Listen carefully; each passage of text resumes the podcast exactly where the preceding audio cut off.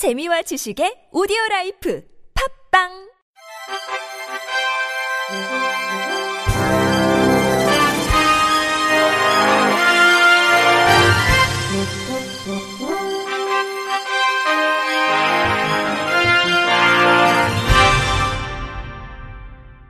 청취자 여러분 안녕하십니까? 10월 22일 월요일 KBIC 뉴스입니다. 한국시각장애인연합회가 시각장애인의 방송 시청권 보장을 위한 국민청원 동참을 촉구하고 나섰습니다. 한시련에 따르면 청와대 홈페이지 국민청원 게시판에는 지상파 4곳을 중심으로 한 모든 외화 프로그램을 우리말 더빙으로 제작해주세요라는 제목의 청원이 게시됐습니다. 청원에서는 많은 시각장애인에게 사랑을 받았던 외화 더빙 프로그램에 대해 KBS와 MBC, SBS와 EBS 등 지상파 4곳의 시청률 부진을 이유로 폐지하거나 자막만으로 제작하고 있다고 주장했습니다. 청원에 따르면 폐지되거나 자막만으로 제작되는 프로그램은 2007년 KBS 토요 명화, 2010년 MBC 주말의 명화, 2014년 KBS 명화극장과 EBS 일요 시네마 3개의 명화 등입니다. 한시련은 전 국민 누구나 방송 시청이 있어 차별받지 않도록 해야 함에도 불구하고 시청률이 낮다는 이유로 지상파 4곳이 우리말로 더빙된 외화 프로그램의 편성을 폐지했다는 것은 바람직하지 않은 판단이었다고 지적했습니다.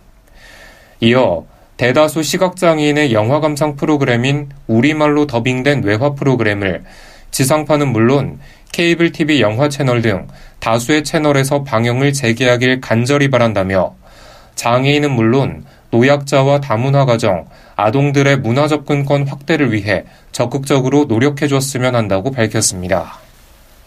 전국 고속도로 휴게소에 설치된 무인 주문 결제 단말기 중 단 28%만 장애인을 위한 편의 기능을 제공하고 있는 것으로 나타났습니다. 국회 국토교통위원회 소속 바른미래당 이학재 의원이 한국도로공사로부터 제출받은 자료에 따르면 현재 고속도로 휴게소에 설치된 무인 주문기기는 터치 스크린의 위치가 모두 장애가 없는 일반 성인의 시선에 맞춰져 있어 휠체어를 이용하는 장애인은 이 기기를 제대로 사용할 수 없습니다. 또 시각장애인을 위한 음성 지원 기능이 있는 무인 주문기기도 28%에 불과한 것으로 조사됐습니다. 이학재 의원은 은행도 ATM 도입 초기에는 장애인 편의 기능이 없었지만 지금은 신체 장애를 가진 고객들의 원활한 금융 서비스 이용을 위해 시각 장애인과 청각 장애인, 휠체어 이용 장애인들을 위한 현금 자동 인출기를 운영하고 있다며 인프라 사각지대에 놓인 사람들에 대한 세심한 배려가 필요하다고 강조했습니다. 국제장애인 대회에서 메달을 딴 시각장애인이 가짜로 장애 등급을 받았다는 의혹과 관련해 경찰이 수사에 착수했습니다. 서울지방경찰청 지능범죄수사대는 국제장애인 대회 대표 선수들이 시각장애가 없음에도 불구하고 시각장애가 있는 것처럼 속여 국제대회에 참가했다는 의혹과 관련해 이들이 장애인으로 등록된 경위 등을 확인할 계획입니다.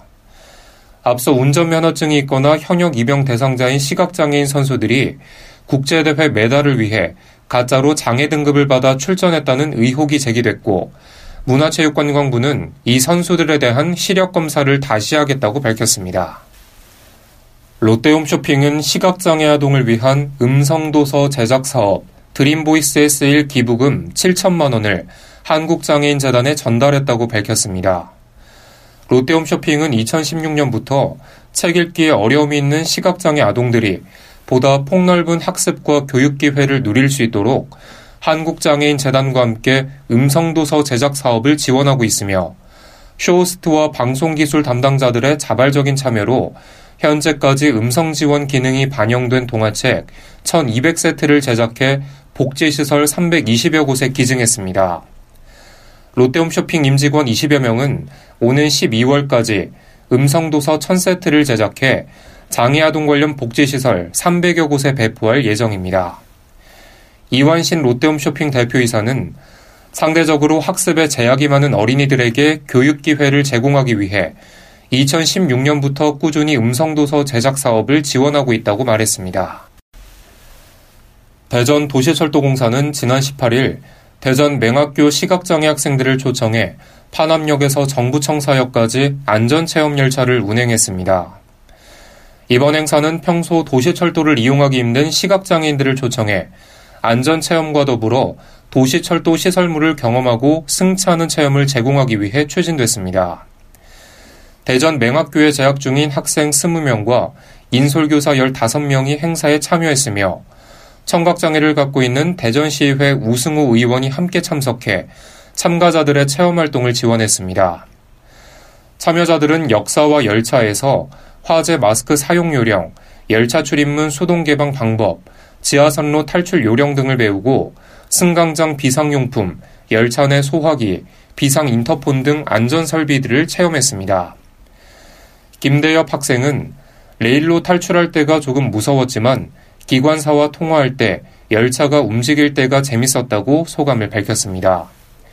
김민기 사장은 이번 행사를 통해 교통약자들을 위한 매뉴얼 마련 및 안전시설물을 개선할 수 있는 좋은 계기가 됐다며 교통약자들이 비상 상황 발생 시 스스로 대처할 수 있도록 안전체험 행사를 지속하겠다고 말했습니다.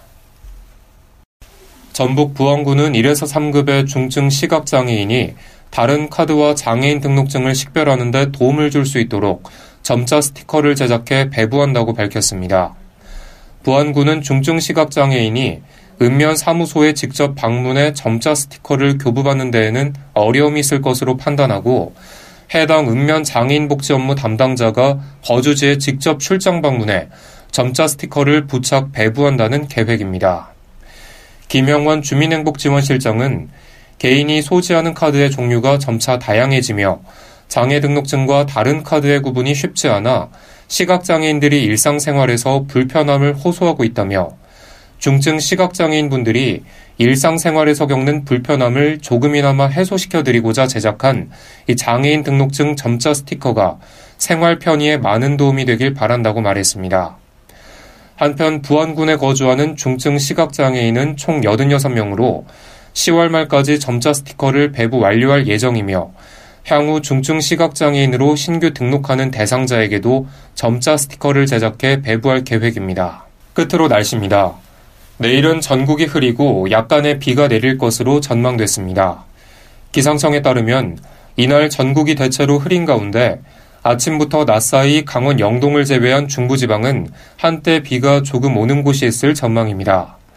남부지방은 산발적으로 빗방울이 떨어지는 곳이 있겠으며 늦은 오후에 서쪽 지방부터 대체로 맑아질 것으로 예보됐습니다. 예상 강수량은 5mm 미만, 아침 최저 기온은 5도에서 14도, 낮 최고 기온은 17도에서 22도입니다. 미세먼지 농도는 수도권과 충북 나쁨, 그 밖의 권역은 좋음과 보통 수준을 보이겠습니다. 바다의 물결은 서해와 동해 앞바다 0.5에서 1m, 남해 앞바다 0.5m 높이로 일겠습니다. 이상으로 10월 22일 월요일 KBIC 뉴스를 마칩니다. 지금까지 제작의 류창동, 진행의 김규환이었습니다. 고맙습니다. KBIC